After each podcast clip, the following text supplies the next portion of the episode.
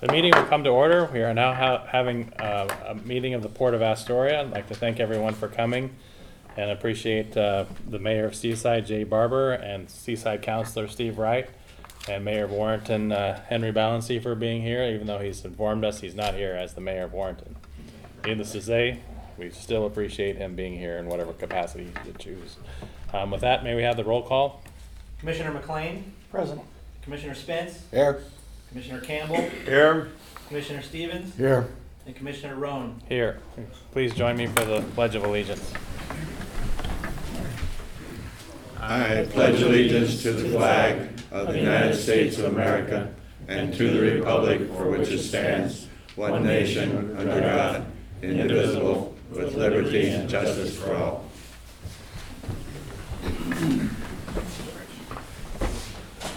Thank you. We'll start with the commission reports.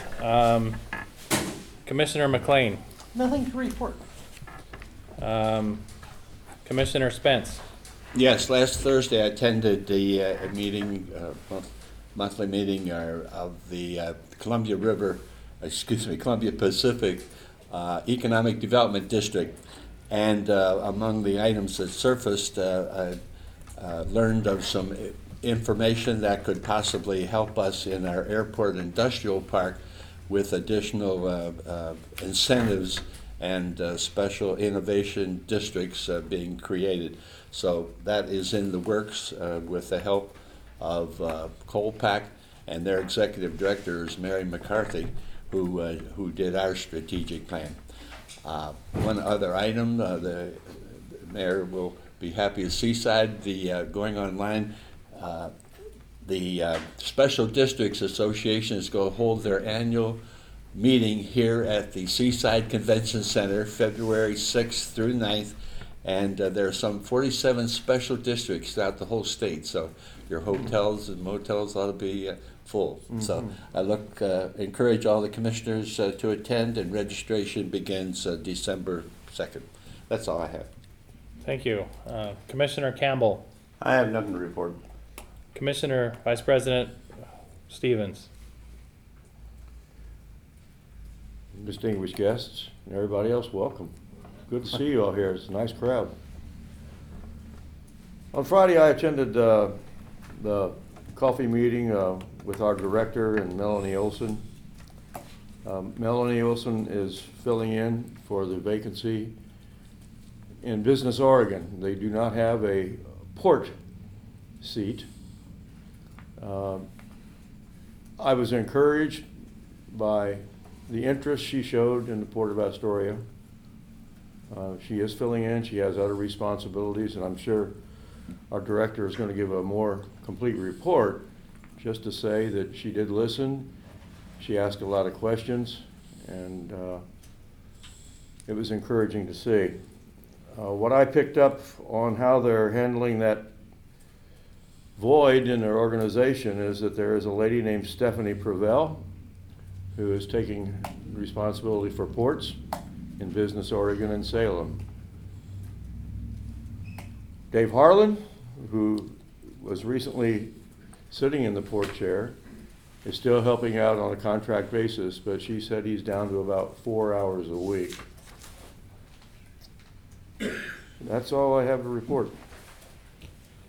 I just wanted to share with the commission that the 360 evaluation is underway, provided special districts George Dunkel with a list of emails, and at this stage it's in special districts' hands, and so as far as I know that process is going on as we speak, so just so you're abreast of that. With that, we'll move to changes or additions to the agenda. Is there a motion to approve the agenda?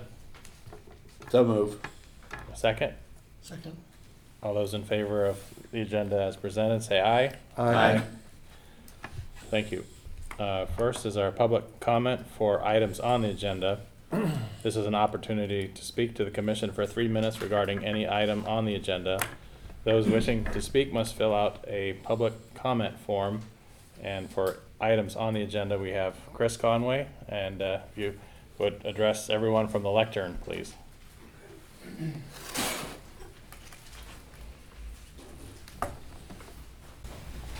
name's Chris Conaway, 637 14th Street, Astoria. I'm the president of the local ILWU in Astoria, Local 50.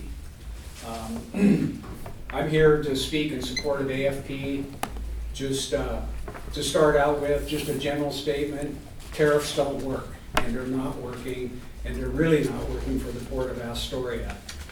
For you, you know, put the shoe on the other foot. If I came to you and said, we're going to do this, this, and this, and if we don't do it, we're going to do this, you just look at me cross-eyed and go tell me to take a hike, and it probably wouldn't be in that polite a language. So it's this, the idea that we can just turn the screws down and keep turning them down until somebody says uncle is just, it's 12th century thinking. And it's not working, and any leader that would capitulate to this, it would be kowtowing and considered weak. But anyway, how does this translate to AFP? It's killing the primary revenue producer at the Port of Astoria. The tariffs are, and through no fault of their own, they came into the port, I would say, around 6 years ago. These are local people. They've invested a huge amount of money. They've got a huge amount of skin in the game. And finally, we are maximizing the assets of Clatsop County for Clatsop County. We're not sending our wood to Longview. We're not sending it to Tillamook County. We're finally, and there's great other benefits to this. It's less miles on the road for all the trucking. The trucks don't go through downtown anymore. And it's just, and there's a lot to be said, and it's not just about the port, it's throughout the entire county. We're maximizing the assets of the county for the county, finally. And we don't have Weyerhaeuser here anymore, sending everything to Longview. So this is just hugely important. AFP, last time I checked, they didn't have anybody on their payroll or in their management team with the name of Smithard. And they didn't come to the port like every other company that comes to the port, trying to leverage the port's money, have the port take all of the risk, make a bunch of promises, and then when it comes time to live up to those promises, they waffle. And that's basically the business model of most other people that come to the port. They're always trying to leverage the port's money and have the port take the risk. Not AFP. They've come here, they've invested a huge amount of local money. So they've got a lot of skin in the game. I think they, if it wasn't last year, it was the year before, they were Employer of the Year in Clatsop County, and well, and deservedly so. So once they got established, we were doing about 16 ships a year, and the money was starting to roll in. It was real revenue. If you look at Mary McCarthy's graphs, the block graphs, I'll give you, I'd like to give you another minute. If I may, I'll try to wrap this up. But the real revenue that can be generated, the pier revenue was starting to bring some real revenue in, and the port was actually, there were some smiles down there because there was some money to be spent, and it wasn't like you had to go beg and borrow to get it. And so this is also hugely important. And so the port needs to do everything in their power to keep this business partner there. These guys are salt of the earth and the kind of partner the port's been looking for years. There's no flim-flam with these guys. So what is the port, what is this, what should the port do? Politics aside, even if you guys think personally that the tariffs are the right way for the country to go, you're not commissioned for running the country. You're commissioned for running the Port of Astoria, and it ain't working for the Port of Astoria. So you need to write and call all of our congresspeople and express this concern, particularly Greg Walden's office. And maybe Walden will get us some subsidies to, I don't see any subsidies coming down to support our agricultural product, our trees. They're going to Kentucky for soybeans and Wisconsin and everywhere else. Farm subsidies and those kinds of things. I'm going to call time. Okay. Anyway, support the AFP. They deserve your support. They're the best business partner the port's had in a long, long, long time. Thank you. And I agree that the tariffs are devastating and they're costing me money as well. Yeah, you should know better than anybody. So is there a second? There is not for the regular. With that, we'll move to the consent calendar, which is the meeting minutes of August 6th. May I have a motion to approve the meeting minutes of August 6th? So moved. Is there a second? Second. All those in favor of approving the meeting minutes of August 6th, say aye. Aye. All those opposed? Okay, meeting minutes are passed. It's the only item on the agenda, consent calendar. Our next item is an advisory item, and you've received a letter from Astoria Forest Products. And here with us this evening we have Chad Niedermeyer. And would you please come to the lectern and address the community?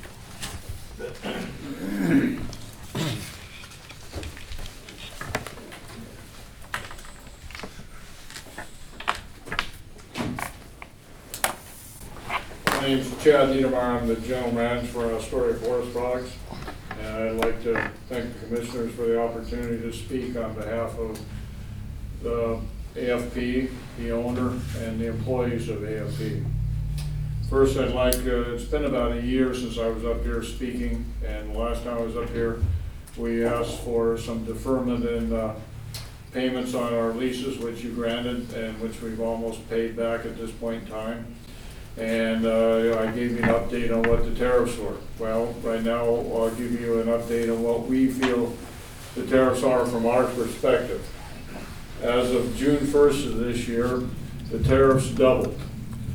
Countervailing tariffs came back from the Chinese, and now Doug Fir and Hemlock is a 10% tariff and spruce is 20%. The Chinese log customers have become sour on the U.S. suppliers, primarily because their government is pressuring them to find alternative sources of logs so they don't buy U.S. products. There's a lot of pressure being put on that. Also, the U.S. ships that are going in, whether it's in containers or break bulk, they're getting scrutinized much more than any other imports from any other countries. They're also the last to be offloaded, which is causing the Chinese customers to not want to buy U.S. logs because they got to pay the standby time for these ships to sit out and anchor until they're called, and they're always called last. So these are the different things that are going on. There's also been a mass movement for export log yards to shut down. There's been 15 yards go down to date in the southeastern United States. That's because they're at a 25% tariff that has just been raised to 35%. So there's no way they can function. And there's been 6 on the West Coast, and an additional 1 this month in Port Angeles is scheduled, and they're also looking at another one next month in Coos Bay. So that'll be a total of 8 yards go down. Most of the yards that are shutting down are going down permanently. AFP's look on the export market right now is as glim as it could be, but there is a silver lining, and that is as more yards shut down permanently, it gives the people that remain around a competitive edge if and when the market does come back, and it will, it always does. Right now, the Chinese log supply is starting to dwindle over in China. You probably won't hear much about it till after the Chinese New Year, but the reason why is there's some tit for tat going on between them and the Russians. There's some tit for tat going on between them and the Australians right now, and also the European log is coming into them. They have trouble with loading the ships in Europe right now because they don't have the infrastructure set up. So our feeling is that if we can stay in business and stay around, that's what our plan is, that we'll benefit by being one of the last guys around, and we'll be able to go forward. And that is our plan, and that is the owner's plan, is to stay around as long as we can to make this work. As long as we can break even, then we're going to stay around, which right now we're not. But anyway. We predicted this was coming in January of 2019, along with a lot of other people, and that's the reason why we entered into the program with Southport, was to help supplement what we were doing at the port. At that point in time, we put together a swing shift for a while with the IWLU at the port here that worked out really well. In fact, the second barge we loaded, they couldn't believe it. We were faster than anybody else loading them, and we only had done it twice, and they got out of here a day early, which was unheard of. So that was great. We had a potential for an additional 2 more barge customers at the same time we were putting this together at the beginning of 2019. An alder mill in Port Angeles and another Doug Fir mill down in Roseburg that were very interested in us loading a barge for them and handling the wood for them. The problem was that they weren't interested unless we had a scale from them to weigh their trucks in at the port. I approached the port at that point in time, and there was somewhat of interest, but it came back that they did not want to invest in the log scale. That cost was about $150,000. We told them they would pay back would be 2 years. If they had gone ahead and done it, it would already be over half paid for at this point in time. And the reason why they needed a scale at the port is because when Southport's doing it, they're either weighing in Washington, they're weighing on top of Bradley Hill, they're weighing in Seaside, they're weighing over Warrington Fiber, or they're weighing a custom excavator. That costs them about an hour to an hour and a half per load, and it just doesn't work for them, the additional cost. So this is one of the few ports on the West Coast that doesn't have a truck scale. Just about everybody else does. So at this point in time, we're still cultivating that possibility and looking at the possibility of putting it in. When I was negotiating with the previous port director, I told them that if you went ahead and purchased a scale, we would go to put up the expense to install it, and we would put up the expense to man it. And so that was our contribution for it, so at that point in time. In the first quarter of 2019, we decided with the owner's blessing to go out and test the sale of the company, and see what it was worth because of what was going on with the tariffs. We contacted 5 potential buyers. They did their due diligence, they came back to us, and they all had the same theme. At this point in time, we're very interested in the company, but we're not interested in it at this time because the port leases that you're paying to the Port of Astoria are way over the market. So after we got that news, in spring of 2019, we decided to do a market research on what comparable ports on the West Coast were charging for like ground for lease. So at that point in time, Matt McGrath was no longer employed by the Port of Astoria, so we contracted him to do this research. He came back with this research, which showed that we were paying way over the market. We were paying anywhere from 30 to 60% over the market at the Port of Astoria compared to comparable markets. I have a copy of that report that he put together. If anybody would like to see it, anybody in here like to have a copy of it? Thank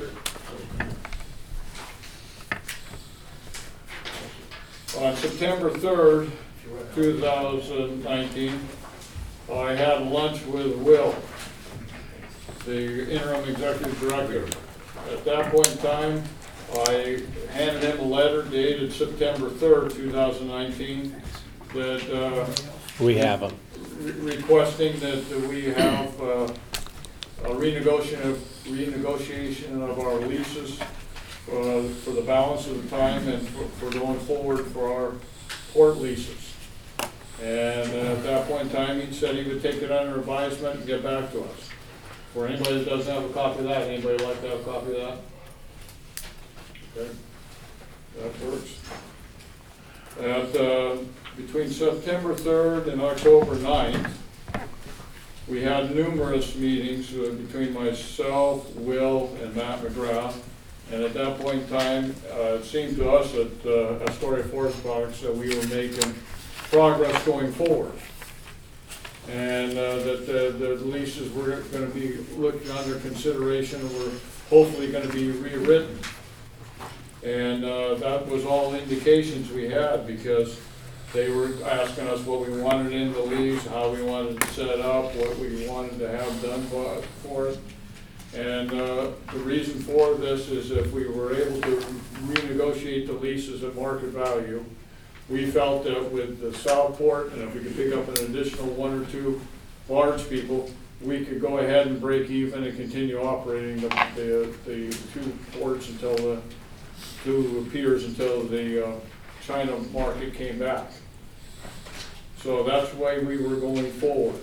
Our plan was to go ahead and shut down for 6 months, go out and get additional new customers, put together the Southport, which are still interested in us doing it, along with the balance of the other companies to keep us going at a break-even pace, maybe even make a little more money, keep the longshoremen working, keep our employees working, continue paying the port at market rate.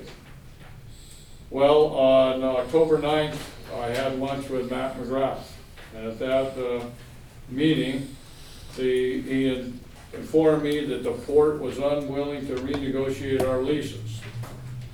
And I'd like to read to what it had to say. It said, he just told me that, and I asked him why, and he said, well, because that's the port's decision. He says, you have two choices. You can continue to pay your leases, or you can take the early buyout. I said, why did they decide to do that? He said, well, those are your answers. I said, okay. So I went back and asked him to send me something in writing to confirm it, and which he did.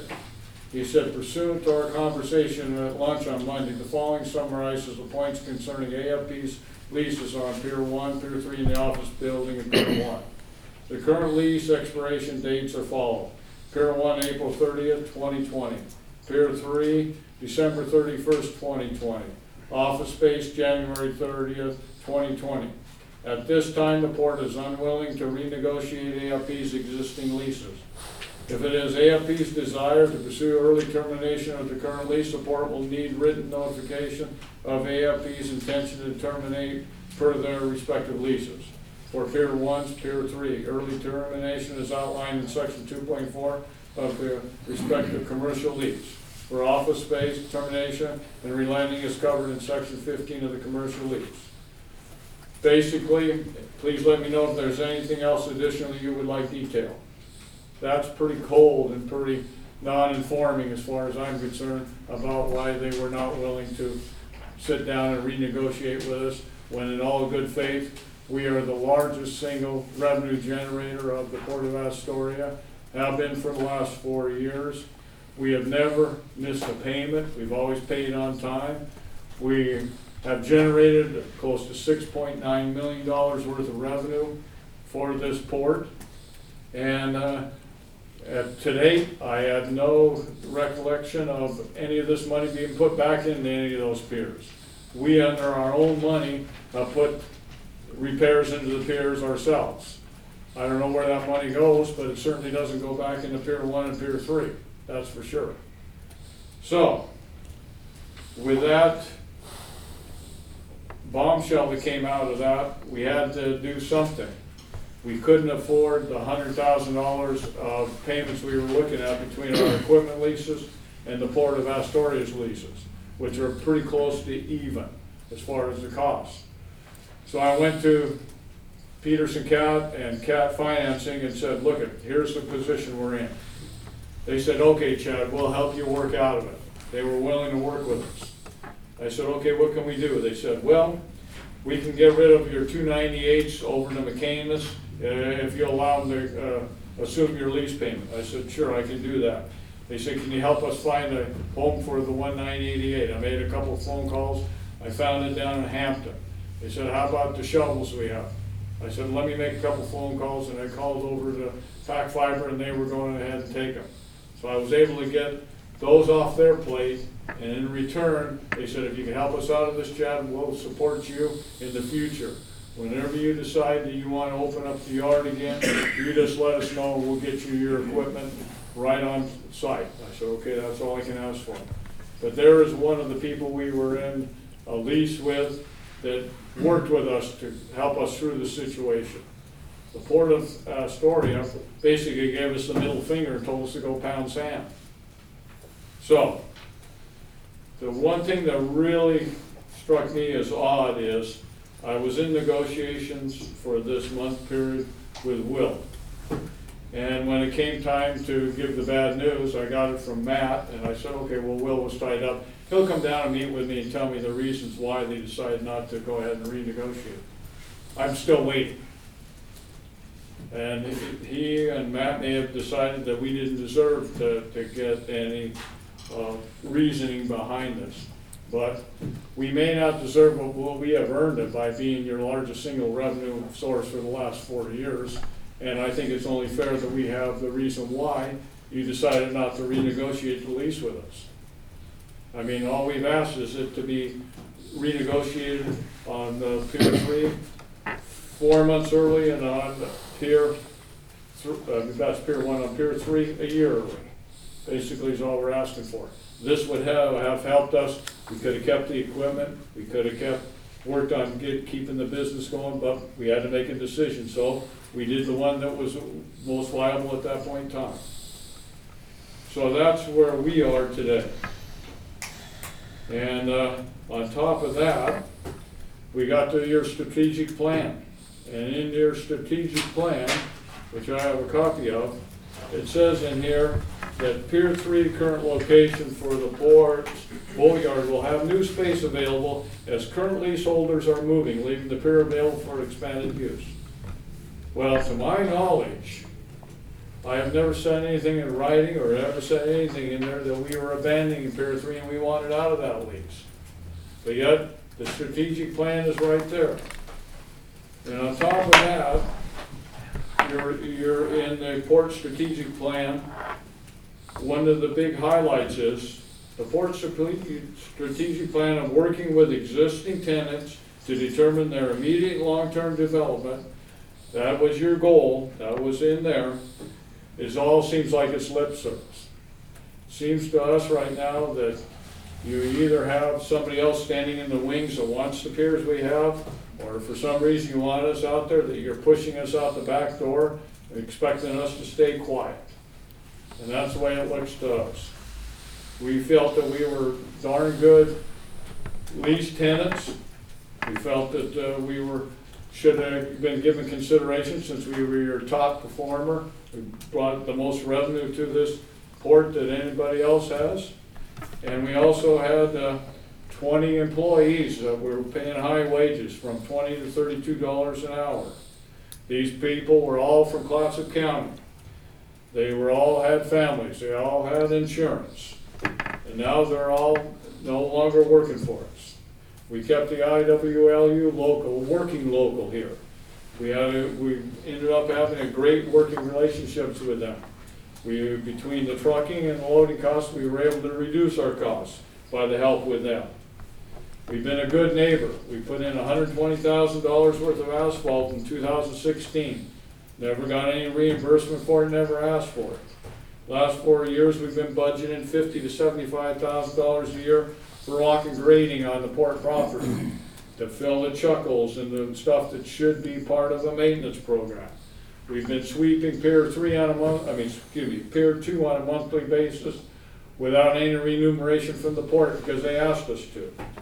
We've been put up security barriers out of our logs for the port when other ships come in there to land at Pier 1 at no cost to the port. So, and when the cruise ships are in, if at all possible, we make sure we're not trucking from Pier 3 to Pier 1 so we don't have hazardous of people going. So, what do we want out of this? I will read it to you. Bear with me just a minute.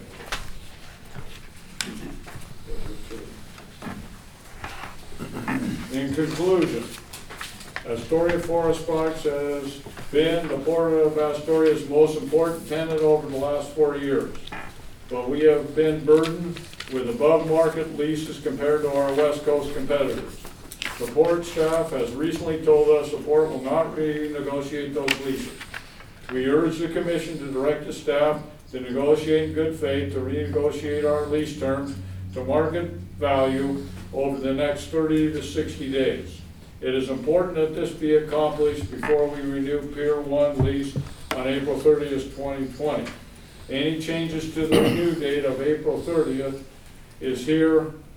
Basically, let me redo this. According to our lease, we have to enter into negotiations 120 days prior to that date. So that means we have to start these negotiations sometime in December if we're going to do it in order to meet per the lease requirements.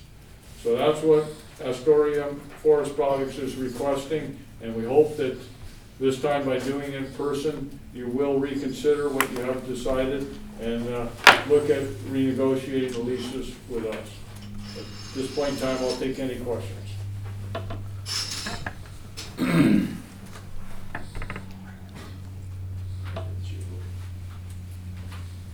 there any questions? What do you anticipate here? I know it's anybody's call, but I know there is going to be a shortage of logs in China for what they're using it for. Would you say sometime after the first of the year that we'll see some action on the log export? I think we're going to start seeing some action on the log export after the Chinese New Year's, which is first, second week in February, and I think we'll start seeing some movement then. I think we're going to see some movement before the end of the second quarter, primarily because with the elections coming up, there's going to be a lot of pressure put on the Trump administration to resolve the tariff issue before the elections come up, because of how it's hurting anything from the farmers to us out here and everything. So I think you're going to see some resolution and the market start to pick up again sometime in the beginning to the end of the second quarter. And I think you'll see it all running wide open by the third quarter. My personal opinion is that I think we probably should go back to the negotiating table and do what we can to keep this online, because if you look at what's available in this county, in this area, in the lower, in the Pacific Ocean side, we have about 3 different commodities, and one of them is logs, fish, and tourism. So we have to do what we can to see if we can get our fair share of the logs going across our docks. So I would certainly be in favor of going back to the negotiating table and trying to work this out so we can all stay in business. Well, I appreciate that. That's all we ask for, is just a fair shake and the opportunity to move forward. And at least it's at market with the rest of the one. I realize that it's always nice to have it higher than everybody else's, and it's not your fault. You didn't put a gun to our heads and say take it, but we kind of inherited this lease from the previous one, and so we're trying to get everything back to market value. And if we're able to do that, our feeling is once the market turns around that this will make us more competitive, which will allow us to have more ships on an annual basis, which in turn should generate more revenue for the port and plus the rest of the county. So I think that's what we're kind of striving for. That would be the best of all worlds for us. So. Thank you. Do you have a written list of your wants, requests? I do have it, and I don't have it with me, but I can. Please email that to the entire commission. Yep, I'd be more than happy to do that tomorrow. Thank you. Thank you. Thank you. Thank you very much for your time. We have another question, Commissioner Stevens. I'd like to ask the interim director if you can recall how that took place, and are those figures that we see for our lease offer to AFP, are those accurate, the comparisons? Yeah, so kind of going back in time, I got involved with this probably right around August or so is when I think we kind of started meeting on this, and I think you know, in general, kind of at a high level, when I look at this, there's basically two ways that the port derives revenue from AFP. One of them is the fixed leases that we have in place, and then the other one is based on volume through dockage and workage and service fees and the like. And so when we first started talking, you know, Chad, you had indicated that especially on the fixed side of things, looking at acreage and what your rates were, that those appeared to be high compared to other competitors in the market, and Matt had at that point returned back to the port, and he's the one who had put a lot of those numbers together. So when I'm looking at this, I think there is a deal to be made where maybe we shift some of the burden as far as that fixed monthly rate, and we move that over onto the volume side. Now the difficulty where we sit today, and from the port's perspective, is that, you know, obviously we're a government entity and we have some pretty strict budgeting type guidelines. And when we don't have volumes moving, it becomes very difficult on our end to negotiate that sort of thing. I think this would be a different ball game if we had logs moving and we wanted to talk about how we can sort of move some of those fixed dollars over to a variable model. You know, one of the things, just to kind of be straightforward about this, that the port gets criticized for a lot, is that we tend to just give things away and get into agreements that longer term don't make a lot of sense. And so, you know, I didn't want to appear cold or coming off a certain way. I think the day that you and Matt had met, I had something else going on because I had planned to be there, and then I don't know if I was out of town that day or whatnot, but I wasn't trying to avoid the situation. But Matt had met with you on that. Obviously, you know, the tariff situation is hurting you guys, but it's killing the port as well.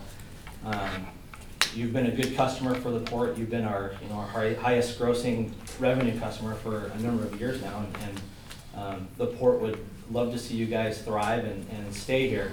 I think there was some confusion in the strategic plan, and it may not have been worded the best way, but, you know, one of the, I'll call it a disadvantage of having to be transparent strategically, is that sometimes, you know, you're planning for contingencies, you're having a plan B and a plan C, and for most private business, those things never make the light of day, but for us, those things do, and so within our strategic plan, there was language in there regarding Pier 3 and looking at possible future uses, and I think that's only reasonable given, you know, the current climate and the current sort of political conditions. And so I don't think that in any way was meant to be a target at you. And as you say, there's other sections in the strategic plan that talk about short term and working together and making sure that we can both be successful. And so I mean, I think the port would be open to figuring out a way to make this thing work longer term.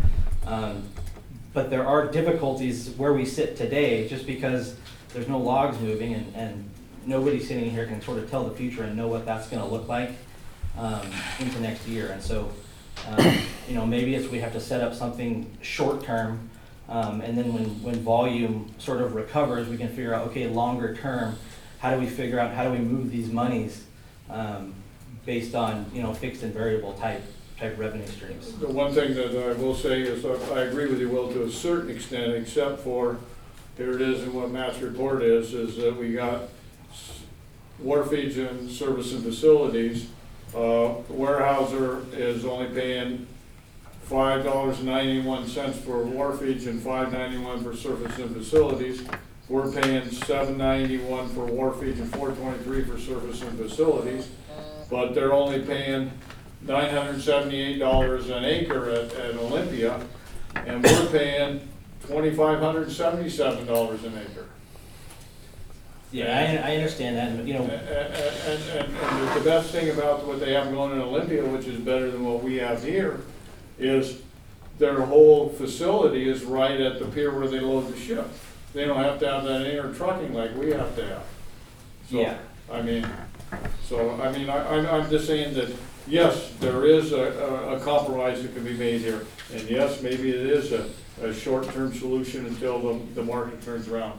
But also, if you work with us so we can see that we can have some kind of light there, some kind of way that in order where we can end up breaking even for both you and for us, then we can go out there and use our sales skills and get additional volume of additional other log suppliers other than China or some of the export ones. We can get more domestic business out here. Doesn't necessarily mean that it's going to be a high volume or whatnot, but there is at least additional revenue we can get to bring in here till the market does turn around. Okay, I'm pleased that we had this conversation.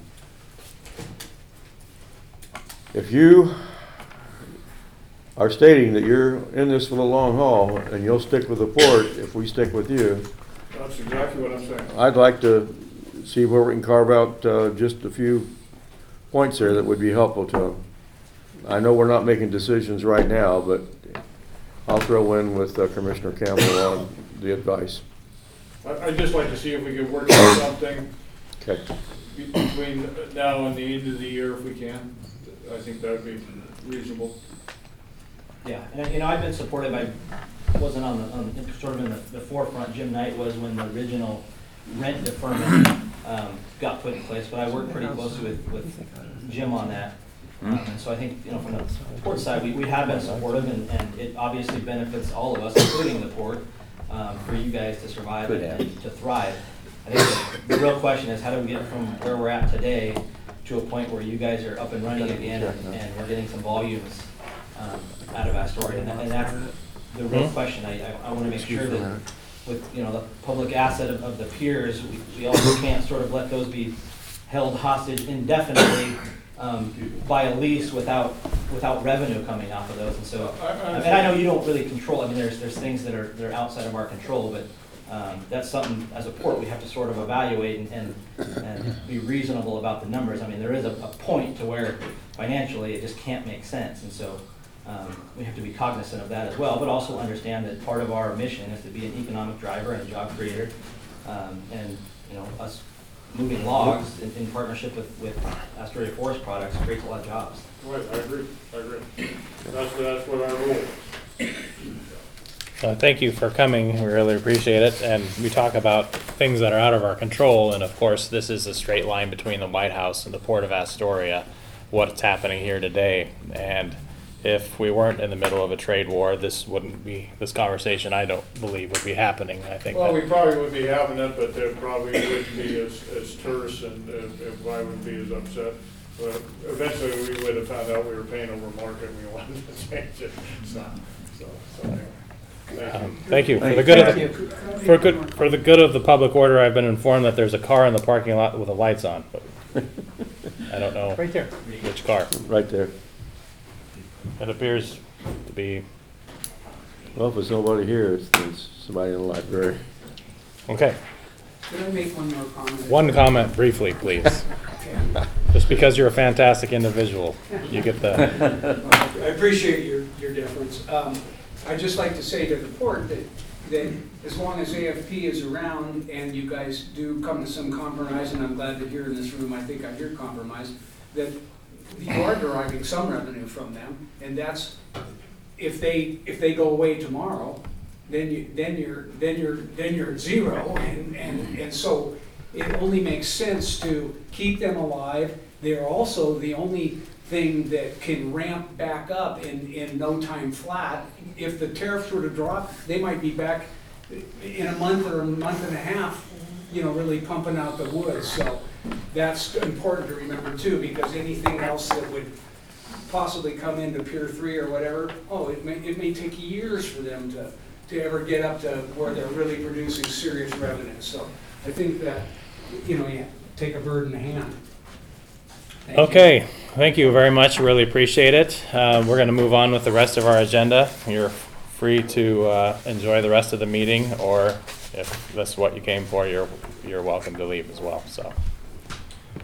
Okay, we'll move on with the rest of our meeting. Our next item, it has to do with authorization of the executive director to modify current lease terms with JBT Electro. Will? Turn this over to airport manager Gary Cobes.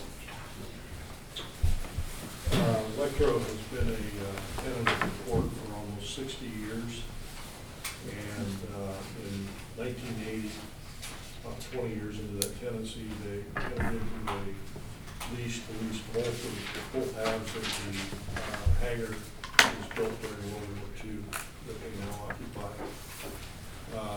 They stayed there until 2000, and then in 2000 they renewed that lease, and that lease is still in effect.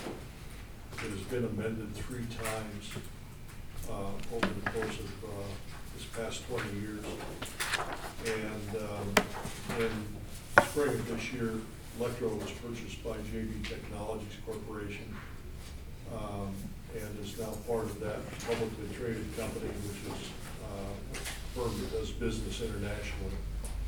And in the assumption of that business, JBT is asked if we can consider amending the lease yet again, or possibly restating the whole lease, because there's some aspects of the 2000 lease that are a little bit dated. In order to do so, we need authorization from the commission for the executive director to negotiate with JBT and also with Business Oregon, who made the loan for the electrical improvements that were performed in 2005 through 2007. And in the last amendment, it specifically states that the state is an express third party of this lease. And so in order to pull this off, we need your authorization to talk to both parties. Once we reach an agreement, we would have to bring that back for the consent of the Port Commission as well. But it would be done by that time. The state would be on board with the changes that are being proposed, and then we would bring it back for final ratification by the commission. I think, considering the change in ownership of the company, that it would be reasonable to allow a period of time for negotiation, which between the 3 parties, which are the Port of Astoria, the state of Oregon through Business Oregon, and JBT now, which is the parent company of Electro. Is there any discussion among the commissioners or a motion? I'd recognize Commissioner Stevens. I'd like to go ahead and move that we designate the executive director to negotiate with JBT to modify the lease. Is there a second? Second. It's been moved and seconded to allow the executive director to negotiate. Could you amend that to include the statement? Okay, we'll make that amendment. Okay, it hasn't been moved yet, so we'll I move we amend it. It's part of the motion. Second amendment. Yeah. So it's a part of the motion to allow the executive director to negotiate with JBT and the state to for a 90-day period. Yes. Sounds good. Okay. For the audience's information, when these loans were made, the state has a certain amount of say in approving these amendments and these leases, so it has to clear them also. So our executive director will have to negotiate with the state, Business Oregon, as well as JBT. And I think it's our interest as the Port of Astoria to see those high quality jobs that Electro provides stay in our community. And my next door neighbor works for Electro, and he's not asking me for any work. So. I think it's important to know that specifically within the Electro lease, they have 5-year options, and the next decision point where they would have to notify the port of an opt-out would be December 3rd. So I think as a part of that authorization to negotiate, I would like to have the authority to move that deadline back to give us some time to figure out either an amendment to the current lease or possibly negotiate a new lease. I just want to make that clear that that should be part of the authorization, is that we could move that December 3rd deadline. It would just be a third amendment to the... There'll just be, no, the first amendment was an amendment because we hadn't made the motion yet, but this could be an amendment to move the December 5th date. December 3rd. Move that back as we negotiate new terms. Okay. 90 days? That would be fine, and then I'll also need to get written authorization from Business Oregon, since it is technically an amendment to the lease, to move that opt-in deadline. Would somebody be willing to make that amendment, just say so moved? So moved. And a second? Second. Moved and seconded to amend the December 3rd date to allow 90 days to allow the executive director to negotiate with all concerned parties, including the state, Business Oregon specifically. Is there any additional discussion? Okay, we'll vote on the amendment first, all those, and then we'll vote on the motion as amended. The amendment was to allow the December 3rd date, 90 days extension, and allow the executive director to negotiate with Business Oregon too. All those in favor say aye. Aye. Okay, all those opposed? Amendment passes, so we'll vote on the motion as amended, which I think is clear to everyone. All those in favor say aye. Aye. Those opposed? Okay, the motion passes. Thank you. This is a time for public comment on non-agenda items. This is an opportunity to speak to the commission for 3 minutes regarding Port concerns not on the agenda. Those wishing to speak must fill out a public comment card. And we have one, Pat O'Grady. Would you please step to the lectern? Pat O'Grady, 90455 Peter Johnson Road. Here to discuss your meeting time at 4 o'clock. Most of the public cannot meet at 4 o'clock for a public meeting here. I would encourage you to go back to 6 o'clock. You would get more input, better input from the public. Like I said, most of the public cannot meet at 4 o'clock here to help out with the port or give input. I would really encourage you to change it back to 6 o'clock so a lot of us, including myself, can be here. It's only one day a month at 6 o'clock. You can change that to 6 o'clock. I think it would help out the port a lot more. Thank you. Thank you for that comment. Thank you for coming. And part of our outreach is to come to different areas, and this was Commissioner McLean's initiative to come to somewhere, and so we compromised on Seaside, and really appreciate everybody coming. And with that, our executive director comments. And I have a number of just kind of quick hitters here. I did meet on Friday morning Melanie Olson, our regional rep from Business Oregon. Commissioner Stevens was in that meeting as well. We talked through a number of different issues. The big one obviously had to do with strategic plan and where that's at. It sounds like Melanie has finished her review of the plan and has made notes. There's some other stakeholders at Business Oregon that she's still meeting with on the plan. And as of now, the tentative schedule is for Melanie to come to the port to a commission meeting and present in December. We're not sure from a timing standpoint if it'll be the first or second meeting, but the plan is Business Oregon will be here in December to present their findings, I guess, in their review of the strategic plan. Our audit, we just completed our audit. I just got word from the auditor today that it's complete. We have a clean audit, and we'll be doing our official issuing of financial statements on Monday. So it's good to get through that. It's always a lot of work. Our auditors will be out here December 17th to give their formal presentation to the commission. I met with the managing members of the Clatsop Enterprise Zone. As you know, Fort George recently has applied to be a part of the Enterprise Zone for the Astoria warehousing buildings in Astoria.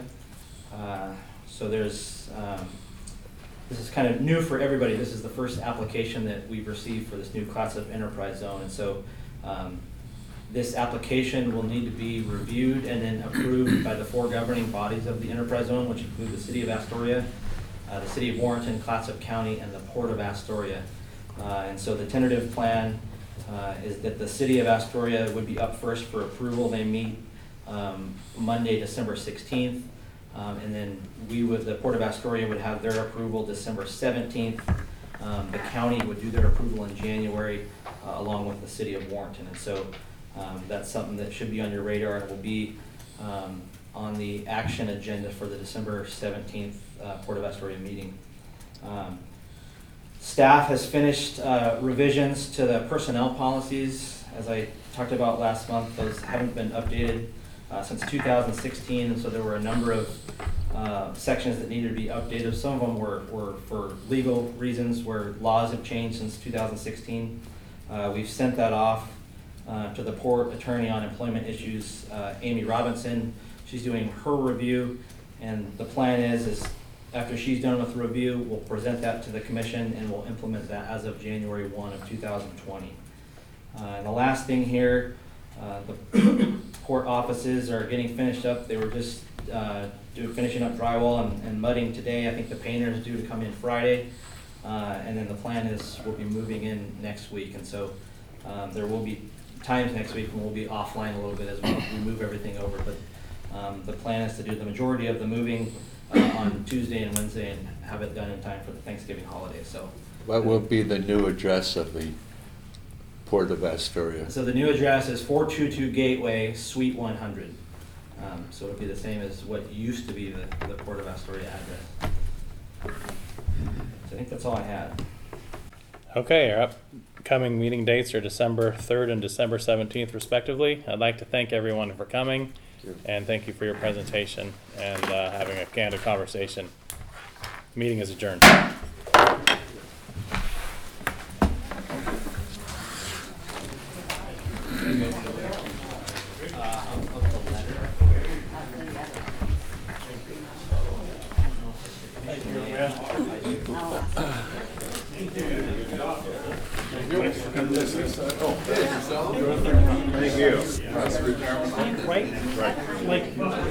Versus Roan, right?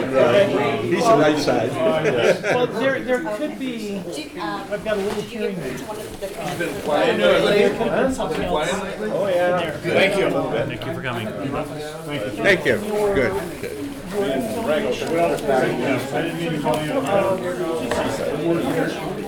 Also, Astoria Roadfront Trolley.